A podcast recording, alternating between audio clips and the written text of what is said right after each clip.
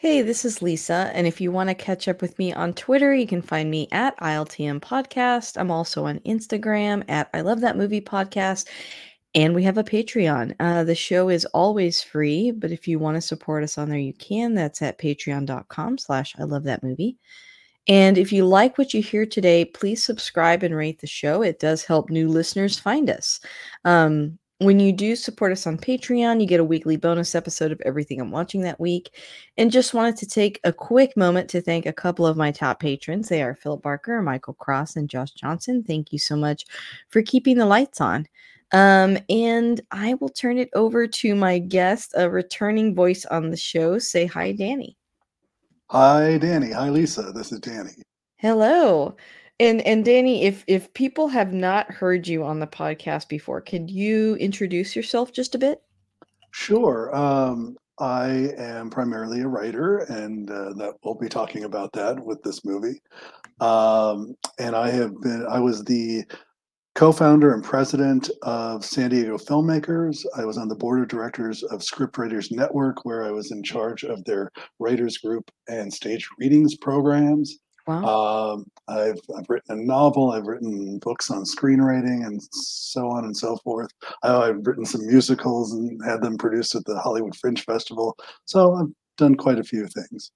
That's great. And yes, we've talked about quite a few movies, either musicals or involving music somehow. Yeah. on the podcast before, but this movie is a little bit different. So, Mhm. if you're just tuning in and you've never heard an episode before, I usually let my guests pick the movie. They almost always do. And so, Danny, what movie did you choose to talk about today? This is a movie called Stuck in Love, and I'm not too sure how many people have even heard of it. It did it didn't play in that many theaters. I think it only played in like Mm. 12 theaters and they were all in Michigan. Oh my gosh, that's a very small amount. I did not know that. Um, I, I had not seen this movie before. Um, if you're listening to this currently, I actually watched it on Tubi for free. Uh-huh. So that's that's one area you could see it. But Danny, how did how did you hear about this film? Well, when I heard about it, it was actually called Writers, and I first read it as a screenplay before uh, the movie even came out.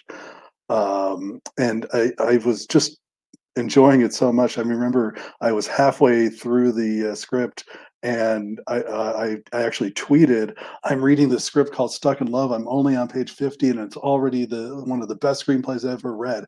And the writer of uh, writer director of the film actually saw the tweet and responded to it. Oh my gosh, that's awesome. Uh, Yeah, this was directed by um and written by Josh Boone, who did The Fault in Our Stars. So Right. It's probably fact- the biggest one I can recall out of his repertoire. But yeah. Yeah, in fact, when uh, he responded, he was on the set of uh, Fault in Our Stars. They were they were just going into production on that, and uh, he was a little confused because I referred to the script as "Stuck in Love," even though it was called Writers uh, when it was written and when it was filmed. If you if you see any behind the scenes footage, you'll see the Oh, uh, wow. you'll see it on the slate. It still says Writers, and the chairs, the director's chairs, all say Writers. So he thought that I was mistaken. He said, "Do you mean The Fault in Our Stars?" And I didn't even know he was making that at the time because I had read the novel and I loved it, uh, but I, I was not. That was how I found out that that movie was being made. That's incredible. Well, what what is the reason for the name change? Do you happen to know? Uh, I think people don't really like movies about writers. They, they just assume that it's it's just going to be people sitting at a keyboard. Yeah, or like I don't know. I feel like writers get a bad rap almost Yeah. sometimes too. It's like, oh, it's gonna be about writers, you know. It's like um that's funny. But I feel like writers would be a much better title for this movie, in my opinion. yeah, yeah, I think so it. too. But you know, it is what it is. Yeah, because it's kind of a like it's described as like a, a, a romantic drama, which yeah, it is romantic. It does have drama, but I feel almost like it leans more towards the drama. I don't know. What what do you think? You know, it's uh, it does have some of the formulaic beats of the rom com as well, but it's it's hard to recognize that because it is three separate stories that are intertwined, and and, and that's one of the things I like about it is is that uh, you know it's it's one of those kinds of movies where you have instead of just a single main character who has a goal and goes on a journey and there's a villain who's trying to stop him this is uh, one of those with multiple characters who each has their own story and we go back and forth between them but they are all interrelated. In this case they're all members of the same family and they're all novelists but Yeah. other movies of course of this of that style would be shortcuts or magnolia crash american graffiti dazed and confused you've, you've seen and i know you like Iñárritu so all, you know, Mhm. his, his early movies were like that as well Morris Yeah. Paris, 21 grams So before we started recording, we were talking about, you know, reading a script before you see the movie in your. in thank you for getting me back to that i tend Oh to no no no no you're fine. I- But uh, you know, be in and how sometimes like you know you read a script then you watch a movie. I think that's such an interesting way to do it because I'm just curious. Like in this case, was the end product like the script to you, or was it did it read differently to you than Well, than what you saw on screen? It did. Well, first, let me explain why I was reading it. Uh, I, I'm actually part of a writers group, uh, or more of a screenplay discussion group that meets once a month. And uh, the um, I've been in the group since 2009, and I haven't missed a single meeting.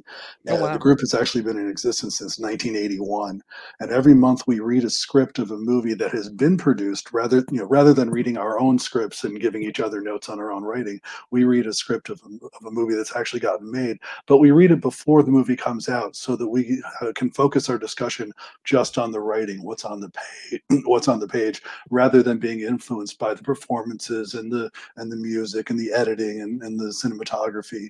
Um, and and this was one of those scripts that i read for that group. It's called storyboard uh, development group is the name of the Mm. group. And uh, they meet they used to meet before covid. They were meeting on the lot at 20th century fox. Oh uh, but wow. But ever since COVID, we've been doing it on Zoom, which isn't as much fun uh, as being there in person, but it does open it up to people all around the world. We have people uh, zooming in from Spain and Mexico and, and That's awesome. Australia. Yeah. So it's it's it's open to the public and it's not free though. But I did talk to the uh, guy who runs the group, and he has offered a discount of uh, one third off for the uh, single session uh, if you use the code ILTM stuck. Nice. Okay. That's awesome. Thank you so much, Yeah. Danny. Thanks for plugging that. Sure. That's a really cool opportunity. So, kind of circling back a little bit to Right. to what you you said the at the top, I'm just curious like what is your impression of the film versus the script that you read? Well, uh, the first thing uh, that's obvious is that um, they, when they got the budget and the schedule, they they could only afford to do 20 days of shooting, so they had to Mm, cut about 20 pages out of the script. The script is 115 pages, and the movie is, I think, 90 minutes. And it's Yeah, it's it's not always yeah, it's not always exactly uh, the the rule of thumb is usually a minute per page. So Oh, okay. so a three and a half hour movie like Killers of the Flower Moon is is like 200 and something pages. It's, it's we we read that script last uh, month. Oh, in your group, nice. so I know exactly how long that is. I will But- say that this movie kind of felt like um almost like a made for TV film. Mhm. Like it felt and- shorter. It felt the world felt smaller to me somehow in the movie. Yeah. It is, yeah, it is, and it's funny because yeah, they had to cut so much, and uh, they were also on a very fast schedule, fast-paced schedule. Like they were shooting an average of seven pages a day, and he says, uh, the director says in the commentary that that is the typical rate you would do for a TV movie or TV show. You'd you know, for movies, you're not usually getting seven; you're getting maybe two pages a day. So it, it does, yeah, the world feels a little bit smaller. Yeah, and Yeah. but it has a, a very stacked cast though. oh yeah, yeah. Did you want to talk a little bit about the cast or where where, where should we go from here? What- Um, what, what do you want to focus on? We can do that, but uh, I could uh, let me tell you something else. I, I, I Oh yeah, uh, of course.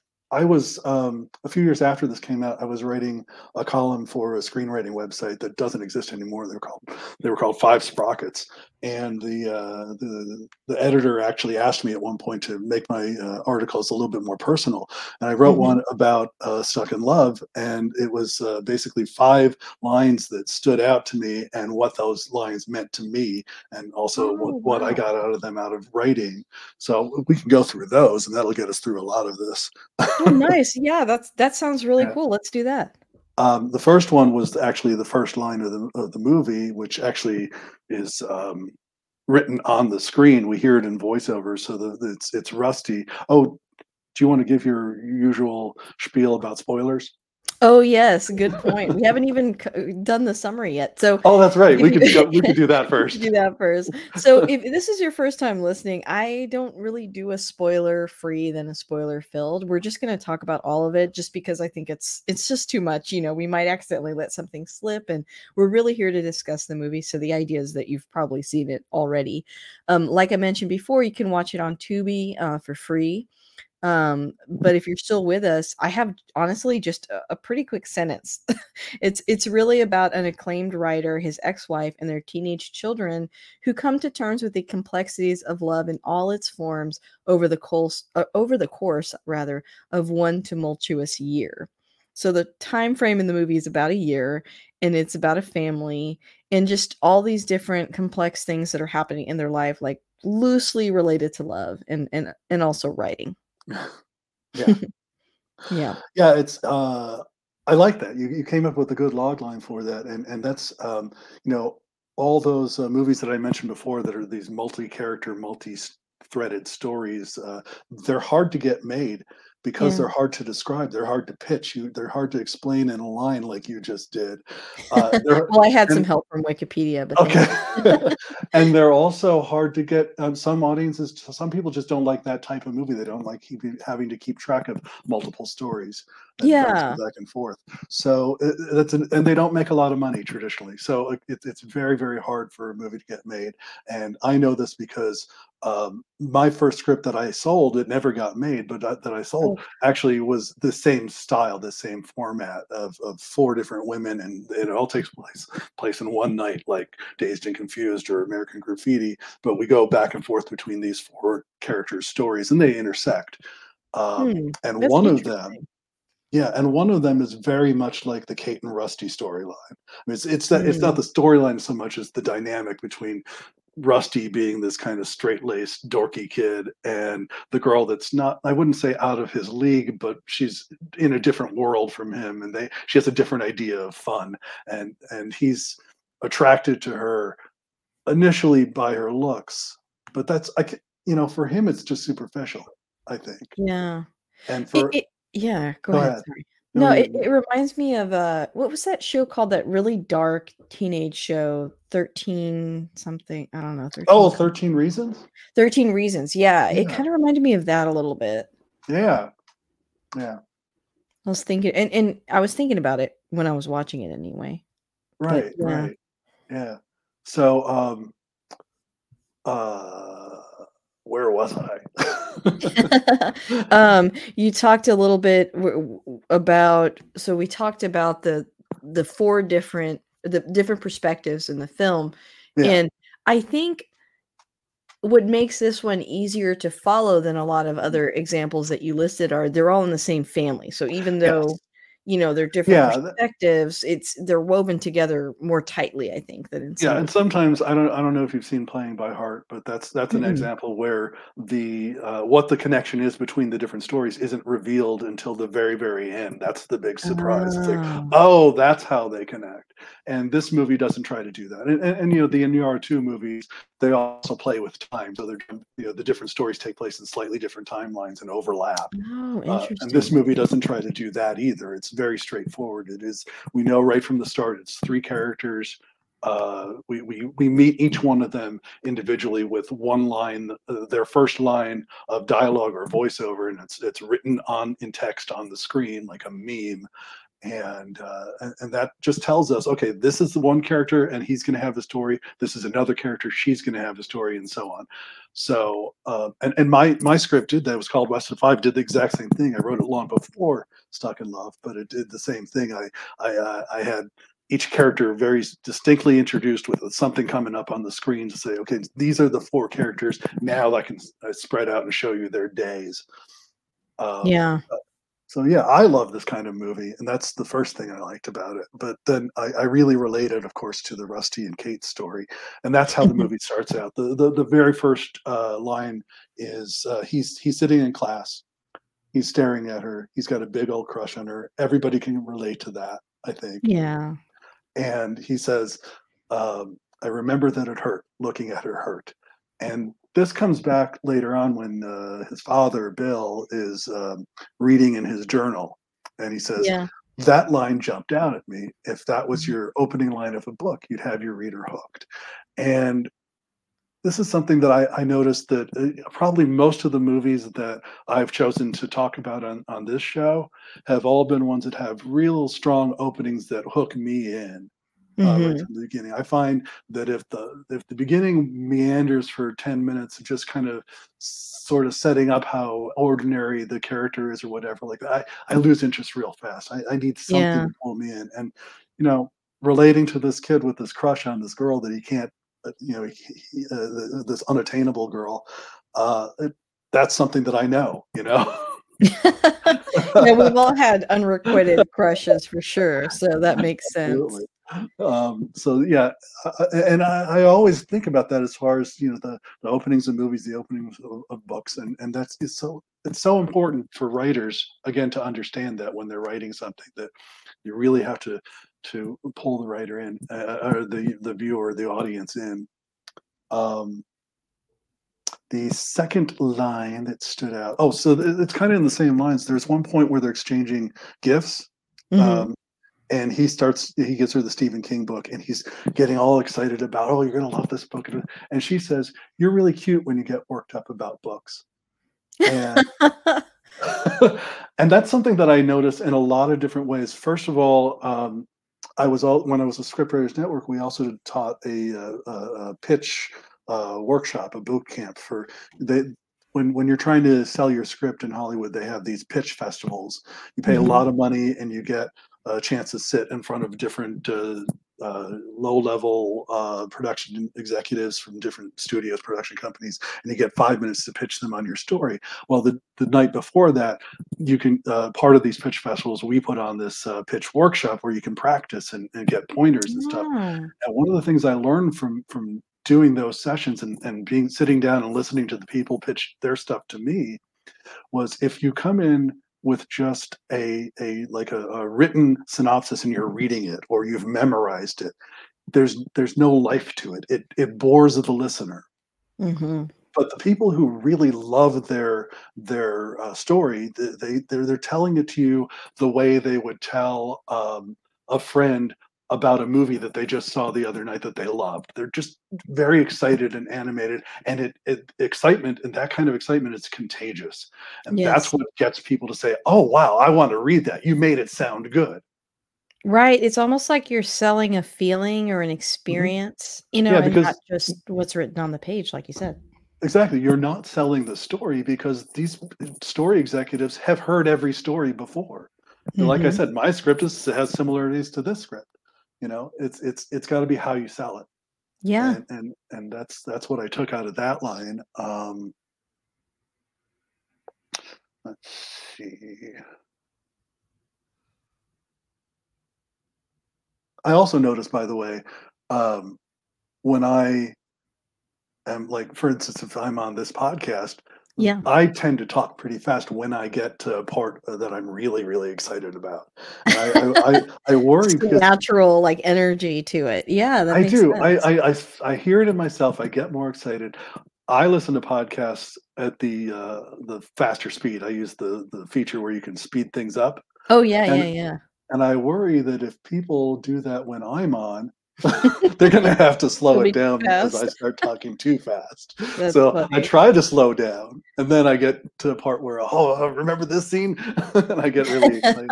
so to anybody who's listening and, uh, to this, and they have to slow it down because I'm talking too fast, I apologize. That's But too I, funny. I don't really apologize because that's a it's a good thing when you get excited about what you're talking about. I agree. And and and you know, when you're sharing something that you enjoy with someone else, it, Mhm. Whether it's in a pitch uh setting or not, it's like you said, it's it's the enthusiasm I think that hooks people. Yeah, yeah. The next line I really liked was um, when uh, the daughter Samantha is uh, complaining to you know the, the father is complaining that she didn't he didn't she didn't use the first book that he had helped her with. He he gave her notes on a book and um and she said uh, you know she she was grateful for it but then she went ahead and did a different book and he's pissed off and and she explains uh in the beach scene she says it didn't seem like my book anymore it felt like someone else's. And uh this is true uh, for writers, you know, if uh, like I said, I was in charge of the writers group program for Scriptwriters Network, and when when you're giving notes to somebody on their writing, and it's very personal to people, you know, what they've written, they're they're bearing their soul in in, the, in whatever they've written, and it's important to try to understand whether you know if you have to figure it out yourself or try to or or just ask them to understand what was their intention, and then give them notes that help them accomplish that. You know try to Mhm. try to help them okay this is oh if that's what you were trying to do. It might you know this this is what you need to get at. And what happens with other writers giving notes to writers is they tend to think in terms of well this is how i would write it and then it doesn't Exactly. Not in their anymore. voice. right Yeah. and so i always recommend a book to to my writers groups um, it's called toxic feedback by joni cole and it talks all about that Mm. so um, all about how how important it is to you know to because you can really derail somebody's whole ambitions about writing if if you're if if you're just saying well it's got to be like this and it's because because that's really not the way it has to be you know Yeah.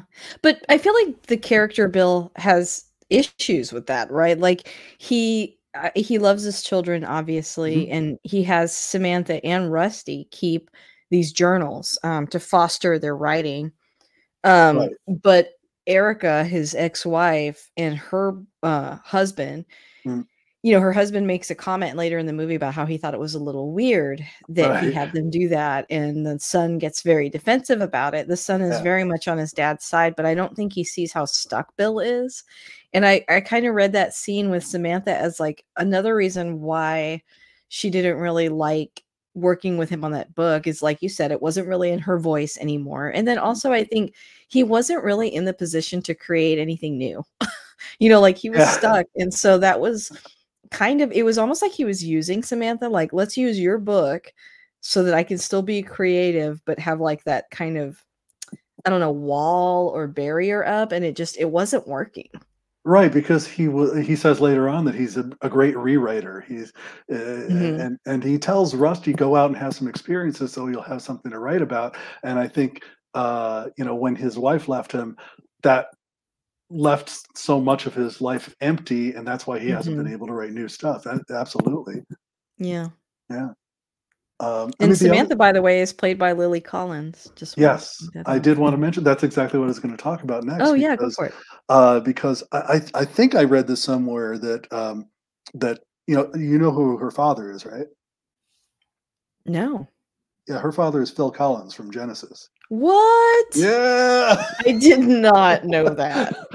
I mean, Lily Collins sounds like just a, you know, generic exactly. name. I, I would have never thought she was Phil Collins' daughter. That's Exactly. Yeah. I had never seen her before this movie. I've seen her in, in some Wow, things she's so then. popular now. Yeah, exactly. And and I, I'm pretty sure I read this somewhere because it's in my little article that I was telling you about on Five Sprockets. Um, Mhm. that she made it. She probably sings really well, but she made a conscious choice not I, I, to to go into acting so that she wouldn't be Phil Collins's daughter. She wouldn't constantly be compared, you know, with her music. I I, I think I read that somewhere. I don't know if it's true. I mean, it makes sense. Like when you look up about her, it's not the first thing listed. Yeah. It says Lily Lily Jane Collins, British American actress born in Guildford, raised in Los Angeles. Collins began performing, da, da, and you have to like kind of scroll down to see who her parents are, and it's like, whoa, yeah, I did Exactly. not know that. wow, wow. Well, she's done a good job of, you know, I think yeah. maybe one of the most famous things she's been in is like the Mortal Instruments, and isn't she Right. that in then Emily in Paris and Mhm. you know a lot of stuff? Yeah, wow. Yeah. I mean, she probably has a lot of fans who haven't even heard of Phil Collins. I, Oh yeah, I- especially the- depending on their age. I mean, yeah, there are videos on YouTube. I looked them up of millennials listening to "In the Air Tonight" for the first time. That's pretty funny. what? Okay, I think that's pretty shameful. As a millennial, I'm gonna have to say, like, by now you should have heard that song. yeah. But that's it's funny the way TikTok has made so much so much music current again that Uh-huh. you know that came out so long ago. But oh, that's really interesting. yeah. Um, the ne- well, so let me go to the, so there is a line this that, that was one of the ones in my article. I'm not a great writer. I'm a great rewriter. And- Mm. I, I you know I, I get that too. In fact, um, you know the one that I the script that I told you about that never got made. I, I there was another script that I got hired to rewrite somebody else's work, and that got greenlit. It still didn't get made, but it was for different reasons. But uh, uh, it- was so much more refreshing to be able to take something that the studio already liked. Uh, I knew that I didn't have to sell them on the idea. I just had to polish it and make it the you know presentable to to you know to attract actors. And we Yeah. did- we, we actually got a, an Oscar-winning actor uh, attached to it, but then it Wow. fell apart. Oh no. yeah, but um, it, it, it's fun. I wish I could get more writing, you know, rewrite assignments like that because it is pretty fun and it's not as as scary and dangerous as as going out there with your own stuff. But um, it's it seemed like with Bill's character, he had a theme of like being afraid to do things. yeah, And that plays into like his fears around his writing a little bit. Yeah, well, what I, what's really interesting about it is that line, "I'm not a great writer, I'm a great rewriter." That came from a rewrite. That wasn't in the original script, and oh, um, so a little bit of self-insertion, I guess. and Greg in, in rehearsals, Greg Kinnear himself came up with that line. you know, Well, that I that concept of it, and then uh, Josh Boone went uh, to back to his hotel and rewrote the scene, and they shot it the next day, I guess.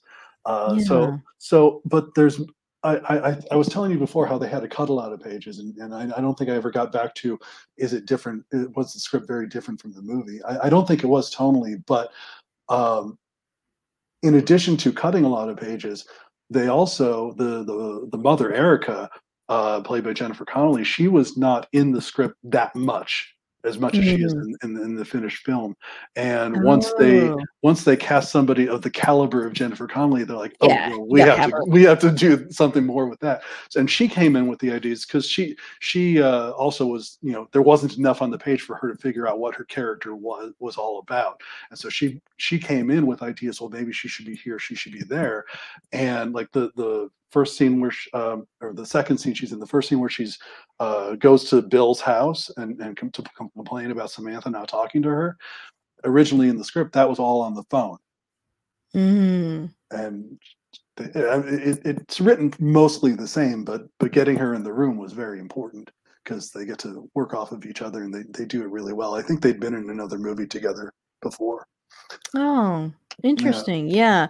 I recognized uh Greg Kinnear's face, but I had to Oh. look at his IMDb to like really see who he was, to be honest. Oh, okay. Yeah, Well, we can talk about him for a second because Yeah. my I first saw him on a show called Talk Soup on E E Entertainment, remember that? Oh, which was I- kind of like.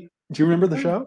Yes, I do. I do. I do. With um, what's his name? Joel McHale, right? Toxic. Yeah. So, but I think Greg Kinnear was the first host, and then it was Aisha Oh. Taylor. Aisha Tyler um, was the second host, and then they got uh, the guy that you just said. I can't remember his name. Yeah, Joe McHale. He's he's the But- one that he did it for a long time. Yeah. Yeah, and I remember though that when when Greg Kinnear first started showing up in real movies, I'm like, the Talk Soup guy is nominated for an Oscar because he, he was in As Good as It Gets, and he was nominated for an Oscar for that. And Yeah, he's, he's- in Little Miss Sunshine too. Little Miss Sunshine. He's done a lot of great movies. Uh, um, Yeah. Uh, he did a movie called Autofocus where he played Mhm. uh, Bob Crane, the star of Hogan's Heroes. Oh, that's, I've that's not one of the. That's a funny one. Oh. um, yeah, I re- he was just one of those people that I recognize. Now Jennifer Mm-hmm. Connelly obviously needs no introduction. Like, right. you know, we've talked about her movies a few times on the show, but um, I think her and Lily Collins. I mean, they do kind of look. Oh, yeah, they do, alike, So I. I like that that that casting. But one comment I have to make about looks is that Nat Wolff's character Mhm. Rusty and Lewis, I got them confused a little bit at Yeah. the beginning of the film. They don't look the same, but they are like, what do they call it? Like, um, what do they? What do the kids say these days? They were written by the same writer. They were cut by the Oh, yeah. same something like that. It's like they same archetype almost. Yeah. like they Well, look. well they both like Stephen. King. They, they they established that. Yeah, that's true. It's Yeah. like there, there's just something similar about both of them. And then after a while, I was like, oh wait, like I was looking at him and I was like, he doesn't look like the guy from. um I was kind of curious because I, I know you're a millennial. Oh, if you'd if you'd heard of uh, Nat Wolff before, Um, I, he he was he in the Fault with Our Stars? yes, he was. He was blind. Yeah, Yeah. I I don't know him that well. Okay. so Um, he was in a. Uh, he and his brother were in a band called the uh, the Naked Brothers. Does that ring a bell? Oh, um, you know what? I'm a little bit too old to Okay. have. yeah, I wasn't sure exactly where you fit in there, but I think it was Yeah, also a no, TV show if- on the on Nickelodeon. Yes, like if I had been, you know, I don't know, six or seven years younger, then yes. I- I remember when it was really big. I, yeah, was it right around the Hannah Montana Jonas Brothers era? That- Yeah. Yeah. See, like even the Jonas Brothers, you know, like there's people that I work with that are like, oh my Yeah. gosh, they were the first concert I saw as a child. And I was like, oh, I was an adult, you know, like, but yeah, okay. I didn't realize that's who he was, like, till you Yeah. just said that. But I had never heard of in the of Naked. Yeah, and I I had never heard of him or the Naked Brothers un until this uh, movie. I and I heard about, and he talks about it on the commentary track, so that's how I knew about that. But uh, Wow. but I do doesn't- believe- he doesn't give like singer, lead singer energy. So that's kind of interesting, you know, like Yeah. in this movie anyway. Yeah, I guess. Uh, but what's interesting though is I actually I think I actually met his father. His father is Michael Wolff. He was the band leader of the Arsenio Hall show, and Oh, back wow. in and back in those days, I was a music uh, journalist, and I was at a uh, album release party for his keyboardist Starr Parodi. I'm pretty sure he was there, and that I you know I said hello to him or whatever. You know, I got a, a little chance to talk to him, but it was so long ago, I barely remember for sure if he was there. And this Well- would have been before Nat was born. So. yeah, like I remember um that being uh fam- that that being a pretty popular show, but I, Mhm. you know, I didn't I did not know that. Yeah, it was a good band. and Jennifer Connelly, my favorites. She has two of my favorite movies: Requiem for a Dream and House of Sand and Fog. I love both of those Yeah. movies. Well, and I, I love Dark City. She was in that. Yeah, too. yeah. Um, is he? Let's see. I have to look up one thing. We'll we'll come back to him because I don't want to say the wrong thing. But, um, yeah, that's Nat? that's really interesting about Nat. I felt like he was in Yeah, he- something else. Well, too. right after Fault in Our Stars, he was in Paper Towns, which was also from Oh, a John Green novel. Um, but uh, what else? And his brother is Alex Wolff, Alex Wolff. yeah, guy he's- from uh Hereditary. And so they, they were both Oh, yeah, yeah, Naked brothers then, yeah, right? I, I, I, yeah, exactly. Yes. Wow. Okay. Because I was watching this movie and I was like, he looks like the guy from Hereditary. I had that thought. No idea that they were brothers. No idea that they were both in the Yeah, band. no, and, I- you know, like I mean, there just wasn't a lot of reason for me to watch like Nickelodeon back then. But well, I I had seen Nat in the three movies that I mentioned, this one and Fault in Our Stars and Paper Towns, and and. I had heard him talk about his brother, but I'd never seen his brother. And then he was uh, the brother was in a movie um, where where he plays a guy who's who's trying a kid who's trying to find he runs away from his uh, boarding school to look for uh, J.D. Salinger. And I can't remember what that was called. It wasn't Rebel in the Rye. That was a different one. That was with Nicholas Hoult. Uh, but anyway, that was the first time I saw Alex Alex Wolff, and I'm like, oh yeah, I see the resemblance. He totally looks like. Man, when you look up his, you know, when you look up Alex Wolff, it says an award-winning actor, musician, singer, Mhm. and composer. Wow. Yeah. Both of Who them. knew both- that those kids would grow up to be so accomplished? Incredible. Okay. yeah. wow. Yeah. Oh, Um, very cool. But I, I also wanted to say though that uh, as far as the the where was I?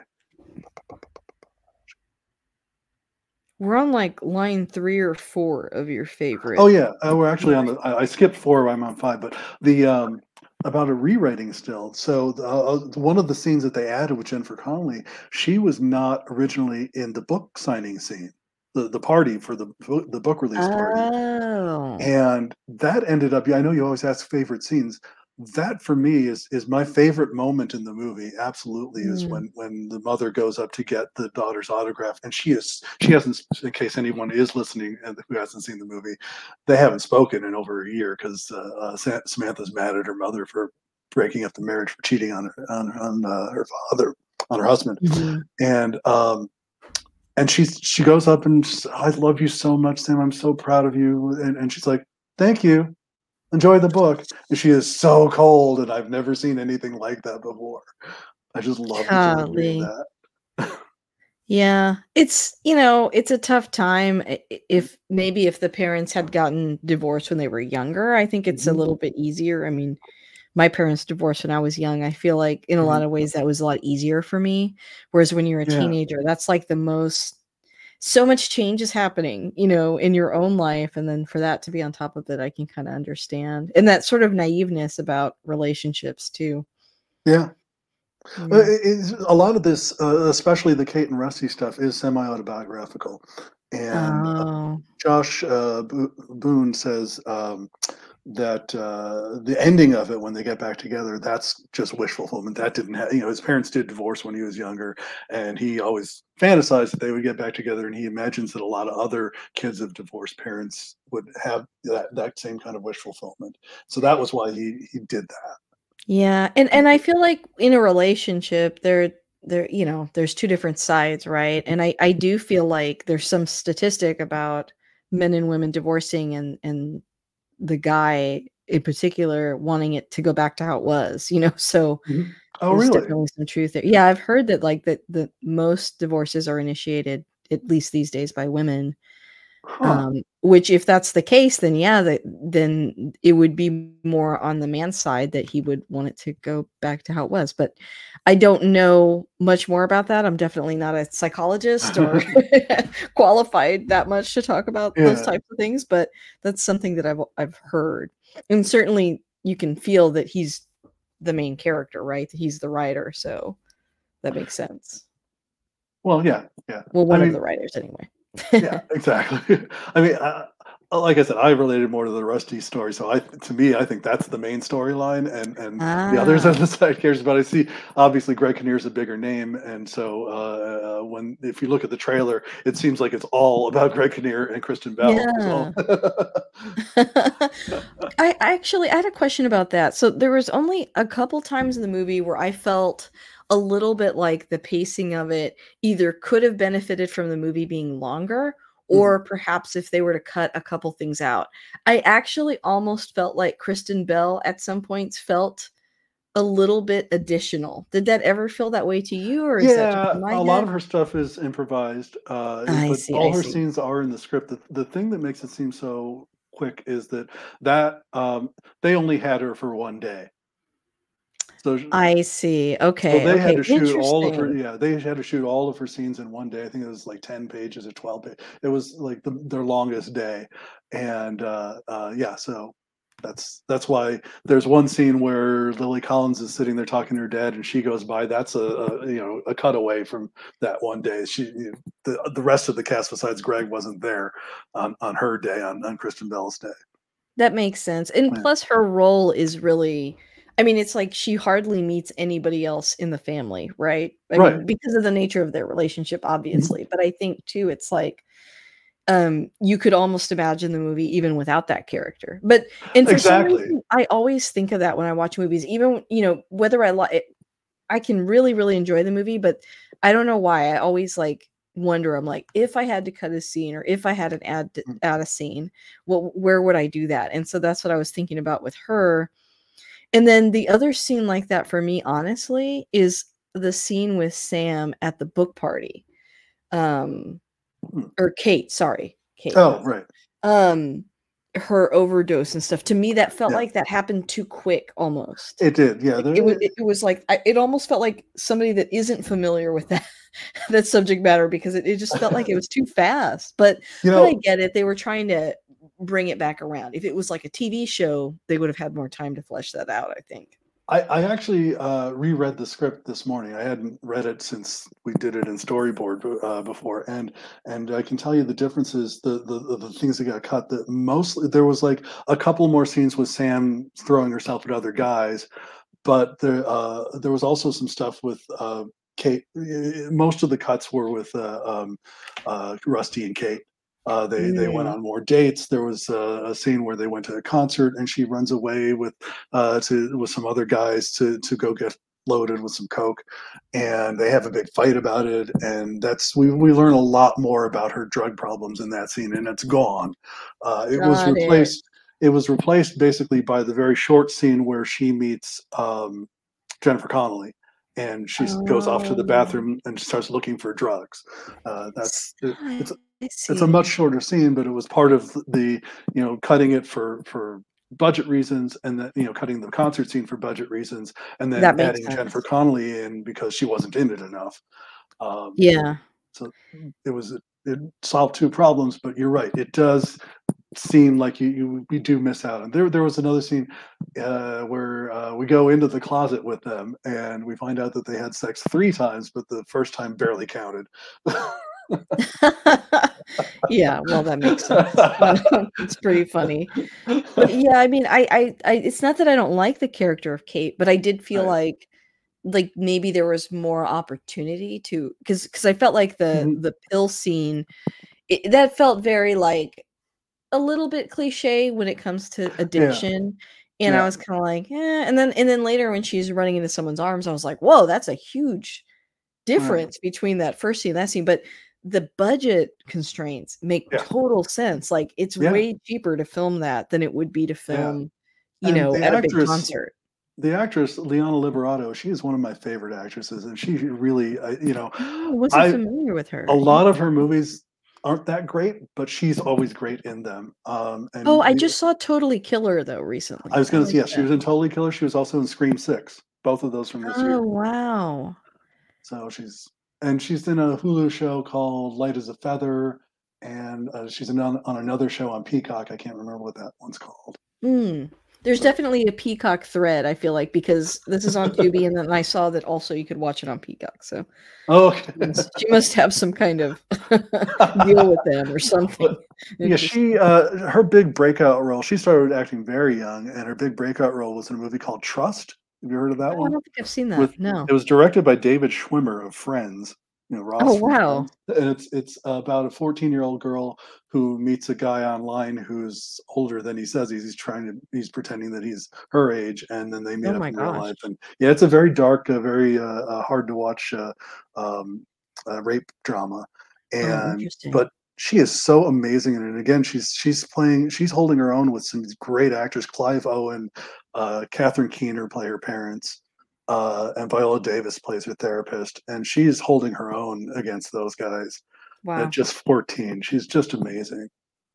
It's interesting to me the way the women in the movie, like Lily Collins' Mhm. character, Kate, are sort of they have this like they're, they're great actresses, obviously, Mhm. but they also like I think looks wise remind me of sort of like a also a, a TV movie, a CW type, you know, really really pretty people is what I'm trying to say.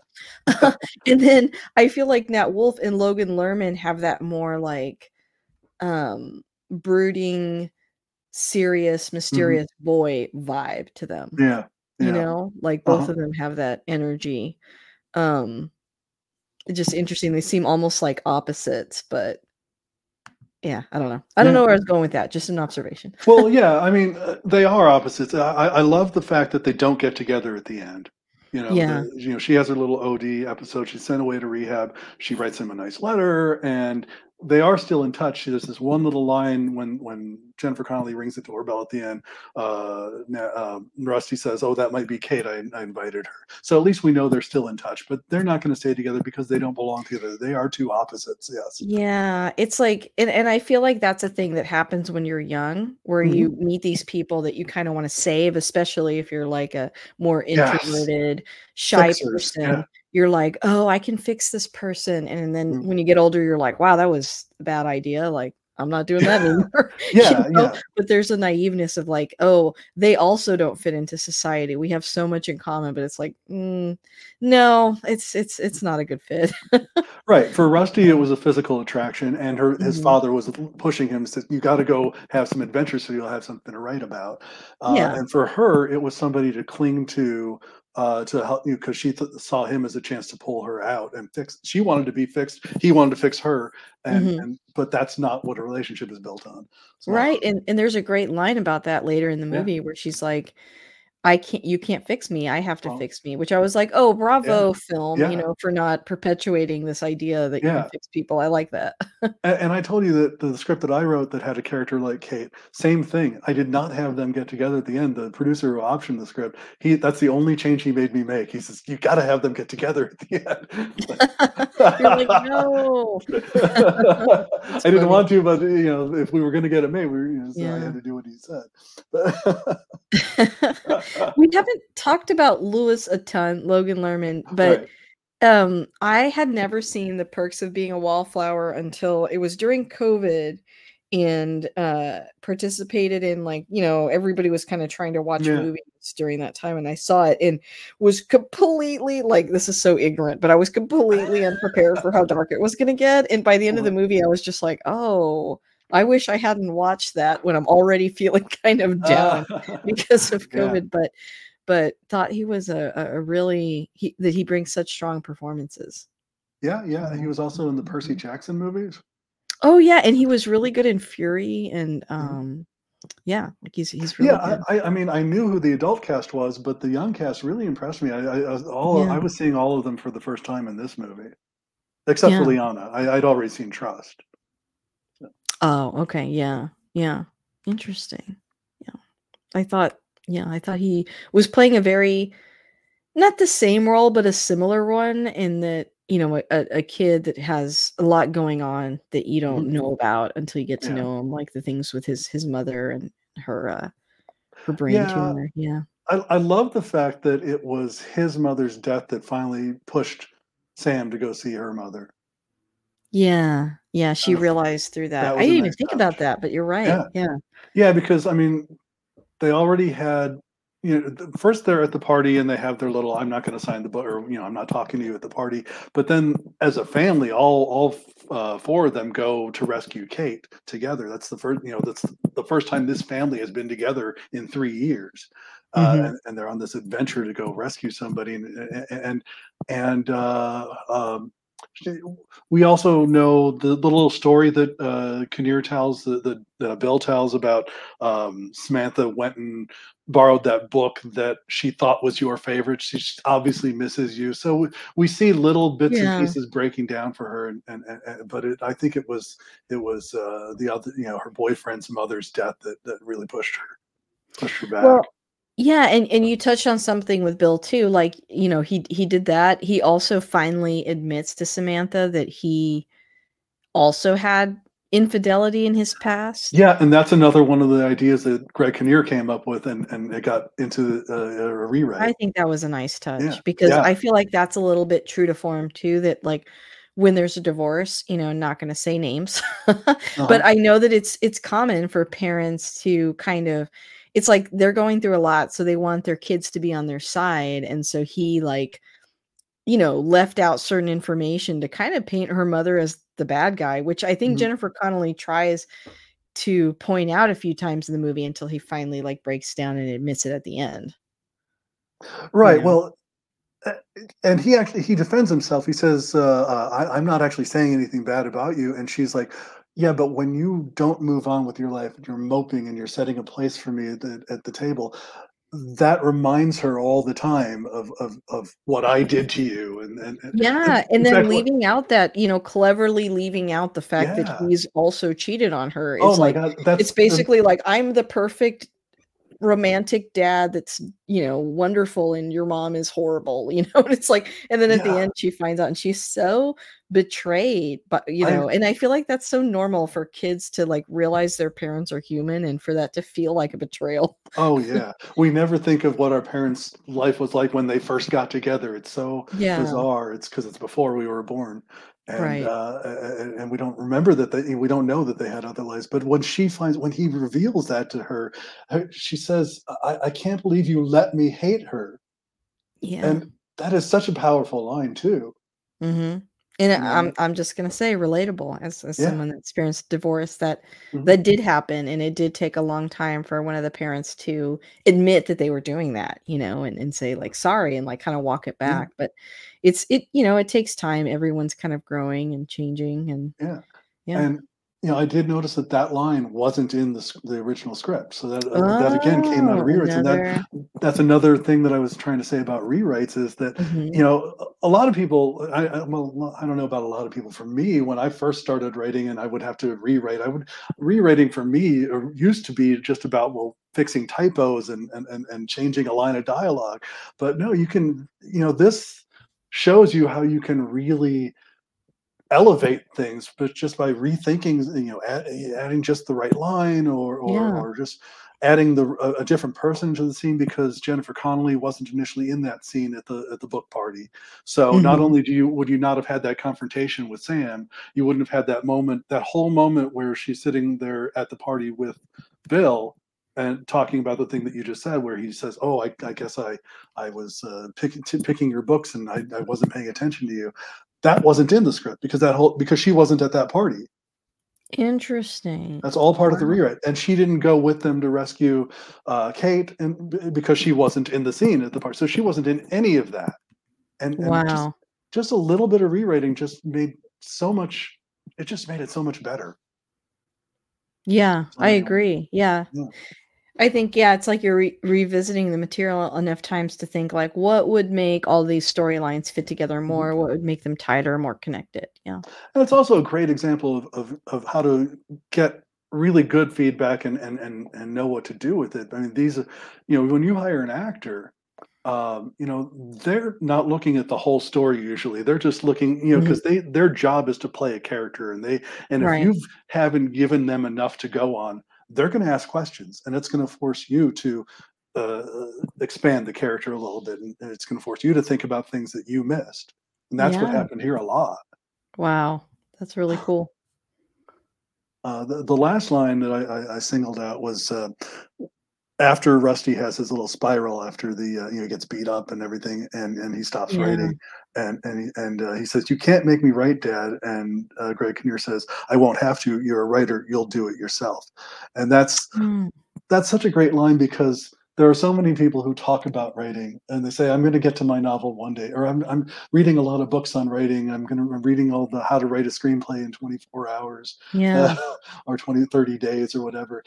Those people never actually write. You can't call yourself a writer unless you're actually writing. And and you know we didn't mention that initially i picked this movie for this particular time uh, uh, because it's coming up on thanksgiving. Are you going to actually publish it on thanksgiving Um, I can Okay. if you like.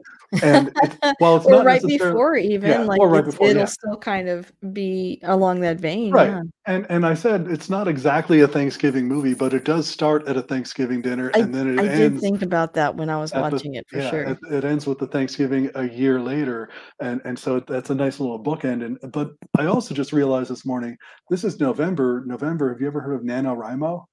Mm-mm. NaNoWriMo is a national novel writers month every november it's a challenge uh, where Oh, people try to write a first draft of a new novel in just one month in, in the month of november interesting. so Okay, I did not know about that. Wow. and writers know about it and so since this is a movie about writers it's, it's also appropriate that we would be talking about it in november Wow, Yeah. double double yeah, I definitely thought about the Thanksgiving thing because not a lot of movies take place during Thanksgiving. now i know You know, it's like it's it's not it's not like Christmas where you can at least Mhm. like other parts of the world celebrate it. I mean, Thanksgiving is unique to America. It's got a complicated history, obviously. Mhm. Like there's many reasons why there's not a lot of Thanksgiving movies. So that's really interesting. Yeah. Yeah. Um, we so we talked a little bit about Kristen Bell, but I, I can tell you a quick little story. Um, Sure. Uh, I, I told you that my script had a character that was a, a Kate-like character. She was a binge drinker and alcoholic, Mhm. and uh, I didn't know who Kristen Bell was at the time. Uh, she was Oh. still shooting Veronica Mars, and I was living in the this the movie set in San Diego. I was living in San Diego, Oh, wow. and uh, and and Veronica Mars was shot in San Diego, and I didn't still didn't even know who she was or or what the show was, but um, I had optioned it, and the producer was asking me who I thought we should send it out to, and I was giving him suggestions, and then I rented a movie that she was in, I uh, where she played like the daughter of the vice president, and she's kidnapped, and so it's it's a much darker uh, character than you're used to seeing her play. And you know, Mm. because she's being held hostage and everything, and she's screaming Yeah. and sweating and everything, trying to escape and uh, that was the first I saw of her. And I, I, I noted what her name was, and I, I was going to call my producer to tell him, "Hey, you sh- we should send her to her." Just as I was reaching for the phone to call him, the phone rings. It's my producer. He says, "Hey, you'll never guess what? I just was at a charity event, and I met this agent, and she represents this actress named Kristen Bell, and she wants us to send her the script."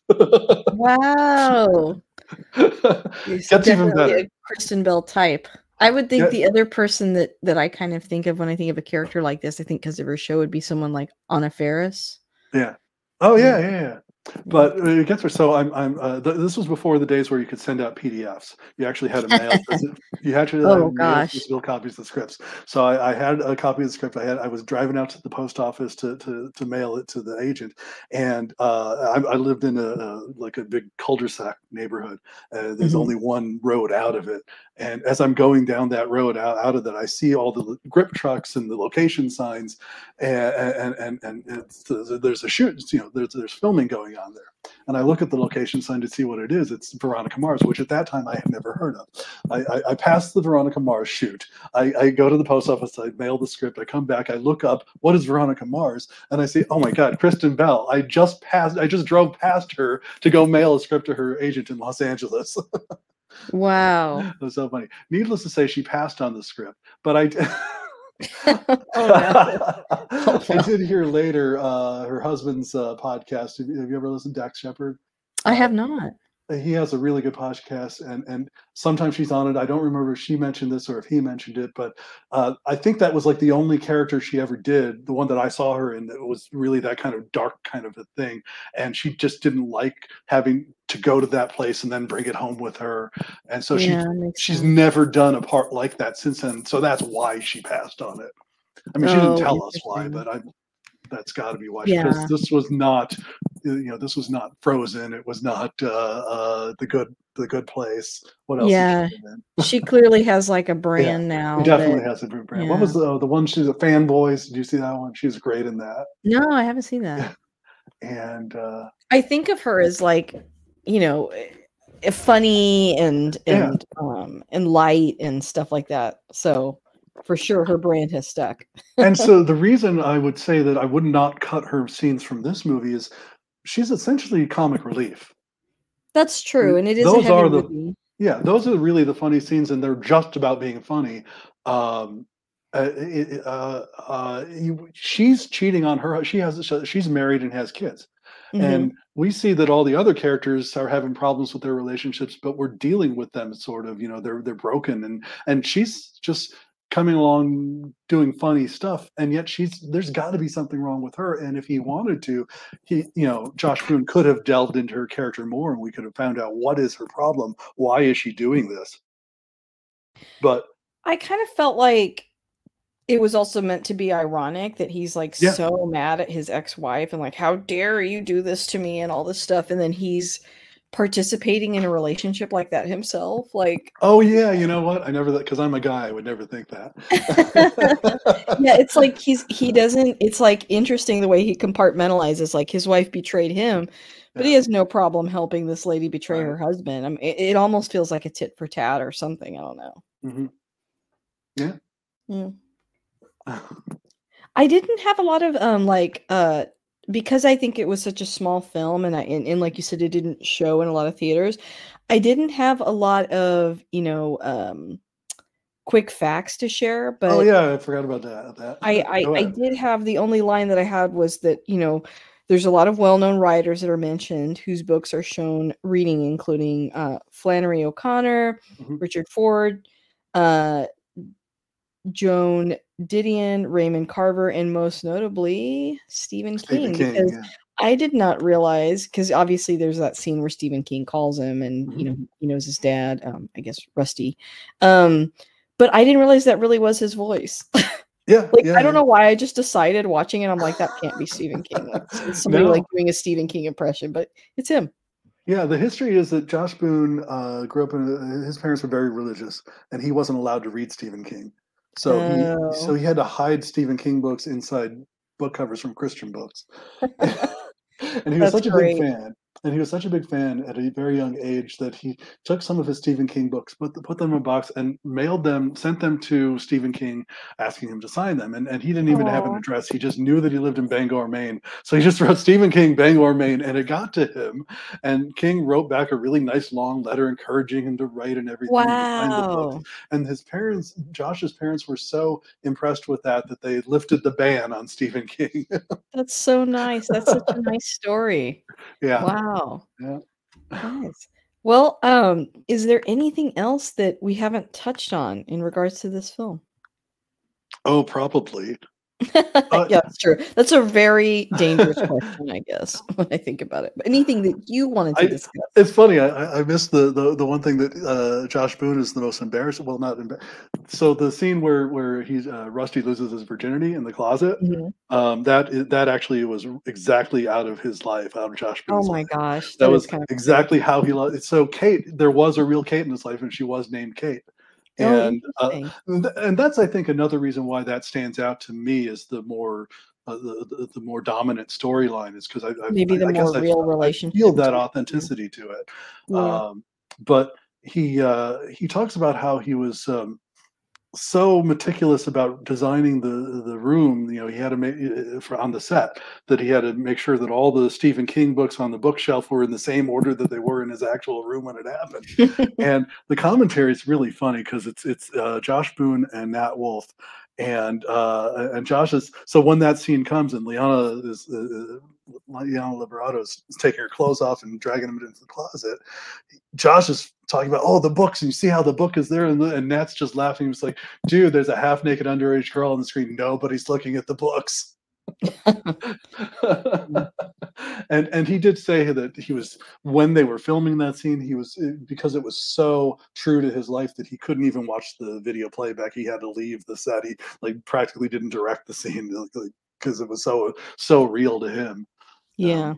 I, I think that's pretty amazing and i i also because I, I mentioned the storyboard group one of the uh, critics I, I forgot to mention that i was probably the only one in the group who even liked the script uh, we had about 20 or 30 people in the group and Oh, everybody kind of hated it and uh, for a lot of various different reasons and one of them is you know I, I guess a lot of people just really don't like that structure but Mhm. There was uh, somebody who kind of complained that the women characters uh, especially the younger ones were were a little bit uh, uh, too much of a male writer's fantasy of what uh, what it's like to get girls, you know, like, a manic pixie dream girl kind of thing. And I Mhm. thought it was so interesting because I totally recognized Kate as being uh, similar to uh, girls that uh, I've known um, that I've written about in my script, and so I, Mhm. I, I didn't find that a stretch at all. And I mean, and it's also made clear that Samantha is just very broken and traumatized, and she's she's deliberately putting up walls. You know, Yeah. not letting a real. I mean, she's very open about it. I was just, I'm not going to let a real relationship in. She says to to Rusty at one point, avoid love at all costs. So Yeah. it's understandable and the script isn't saying that hey look at the, the you know guys are uh, going to get girls throwing themselves at them all the time it's it's easy no he's saying these girls are broken and Yeah. these are broken relationships uh, she you know this is why samantha ends up with somebody who's good for her this is why um rusty and and kate don't work out Yeah. um, so I think I, I, found that interesting that that you know it was attacked in, in my little group for you know for being unrealistic about the women female behavior, and yet the uh, you know that particular storyline was so true to the writer's life. It wasn't fantasy at all. It was exactly how it happened. Yeah. I mean, maybe you could say that it happened, but it is told under the perspective, maybe, of the male character a little bit more than the female yes. one. You know. Well, yeah. So I could I could see it that way because I think in some ways it's like yeah it's it's up to interpretation right their behavior even if even right. if um so maybe that maybe that's what they meant more. Yeah, and and and you know, I think the complaint actually may have been more about Sam, but I, I like I said, Sam's explaining herself to us why she's like that. I mean, it's it's traumatizing, and people react to trauma in different ways. Some people True. will go down a, a self-destructive spiral. That's kind of mm-hmm. what drug addiction is, I think, you know, yeah. as well. So I think yeah. Kate and, and Samantha are very similar. Yeah. Um, but yeah, uh, Rusty's stamp, uh, story is told from the male point of view, but Samantha's is told from the female point of view. Mm-hmm. Yeah. Yeah. Um, yeah, that's. I, I, am debating whether or not I should tell another story that's really all deeply involved in, in, in my own personal life. oh, I, I, mean, you know, whatever you're comfortable with. I I almost didn't. I, I never even associated this movie with this particular person from my past. Uh, um, it, there was a Kate that I had a big crush on when I was in junior high and high school. Uh, that did we did not have a, a relationship like they do in the movie. I was always way too. I, am so much like Rusty. I was very too uh, shy. I would I would never talk to her. Uh, I, I do have a picture of her uh, uh, of uh, me dancing with her at my bar mitzvah. I don't know how that happened. I have no memory. and, and, the only time I remember talking to her, I was I, I was having a party uh, in my senior year, and I, I was too I wanted to invite her, but I was too shy. And then she she came up to me and said, "Hey, I heard you're having a party. Can I come?" But she brought oh, a date, nice. so but she brought oh. a date, oh. and yeah, and nothing happened like like in the movie, unfortunately, or maybe fortunately, because again, later I found out that, that she, you know, she everybody has their own demons, and she might have turned into. I, I didn't know this about her at the time, but she could have very well been a, a Kate as as well, because in fact, uh, after you know, like twenty years after high school, she ended up murdering her mother. oh my god, that's horrible. And tried to pin it on her boyfriend. yeah, definitely came from a very troubled background. I mean, you would have been in so danger. Jeez. I know. So it was a good thing that no, we nothing ever happened with me and her. So, Yeah. and, and the girl, But interesting how like yeah, the parallel being that eh, as a kid you can't really tell like I, there's this weird thing that happens in school where you can't really tell like how how much is going on in someone's life like mm-hmm. in the way that like as an adult you're like oh like i'm going to steer clear of that person you end up coming yeah. into so much contact with people that you wouldn't outside of school you know yeah yeah and i, yeah. I can watch this movie and i think gee i wish i wish i would have had that kind of an opportunity with that girl like like rusty did with kate but then you know look what who knows what could have happened yeah yeah. I mean, so he does I'm get putting, beat up later. Yeah. Yeah. Now I'm now I'm more like Samantha, and I'm building walls, and I'm not letting anyone in. Yeah. Although but, I will uh, say the only thing with Samantha is, I, you know, I, I understand her being broken or, or her, her view on mm-hmm. relationships is bad, but I do maybe what the people in your group are talking about is like there does seem to be a pattern of when you're portraying a, a woman character as mm-hmm. broken mm-hmm. or frustrated that is a lot about their promiscuity and i i mm-hmm. think that part is like maybe not true to life i mean i do think people can be you know in lots of relationships whether they're traumatized or not maybe maybe that's yeah. what bothered them I don't, I don't know yeah it could have been a little over the top uh, i see that with, with you know sam acting out in fact like i said some of the scenes that were cut were more of sam with other guys and and, mm. and they ended up getting cut so we really just see her talking to the the um the one guy when we first meet her and she yeah. goes up to his dorm room and yeah, then it's and like then we see her as, one night stand without it having this baggage yeah. attached to it. That's that's probably we see her going to talk to the guy in the band, but she doesn't. We don't see what happens with that, and we see her trying to pick up the Mormon, which was funny. Mm-hmm. uh, and and and she gets shot down, and then the rest of her story is all with Lou. So mm-hmm. she's she's already gotten over that promiscuity, I guess. Yeah. I think that does play a little bit into male fantasy of like if a woman is acting like this, there's some there's a sad reason and it's gonna stop, you Yeah. know, like once I enter her life, which is like probably not true. Yeah, Although it could be. And, and Yeah. that, I, I imagine that's probably the part And that that maybe they were thinking. Yeah, of. and that's that's the thing that Rusty and Kate are fighting about in the scene that Yeah. got cut.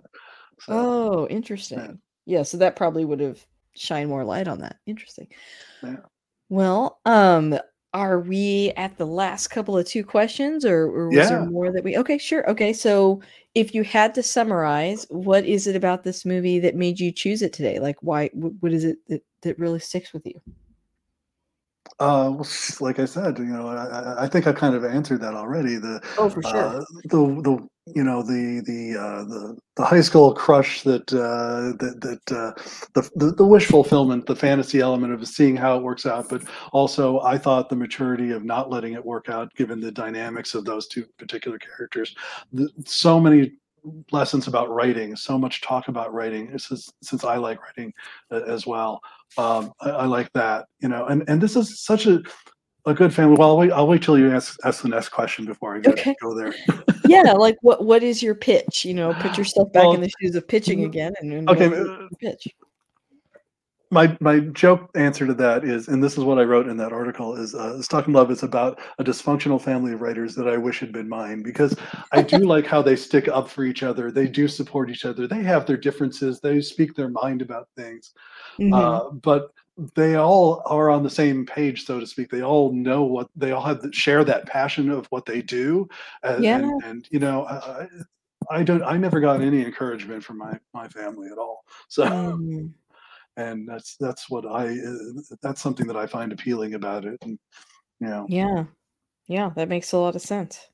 By the way, this article that I wrote, uh, uh, Josh Boone had seen that too, and he reblogged it on his Tumblr. And it ended up being being the one with the most hits on my uh, uh, on my Five Sprockets uh, page. Wow, that's So, um, great. So don't be surprised if he if he listens to this uh, podcast because he seems to follow me around whenever I talk about him.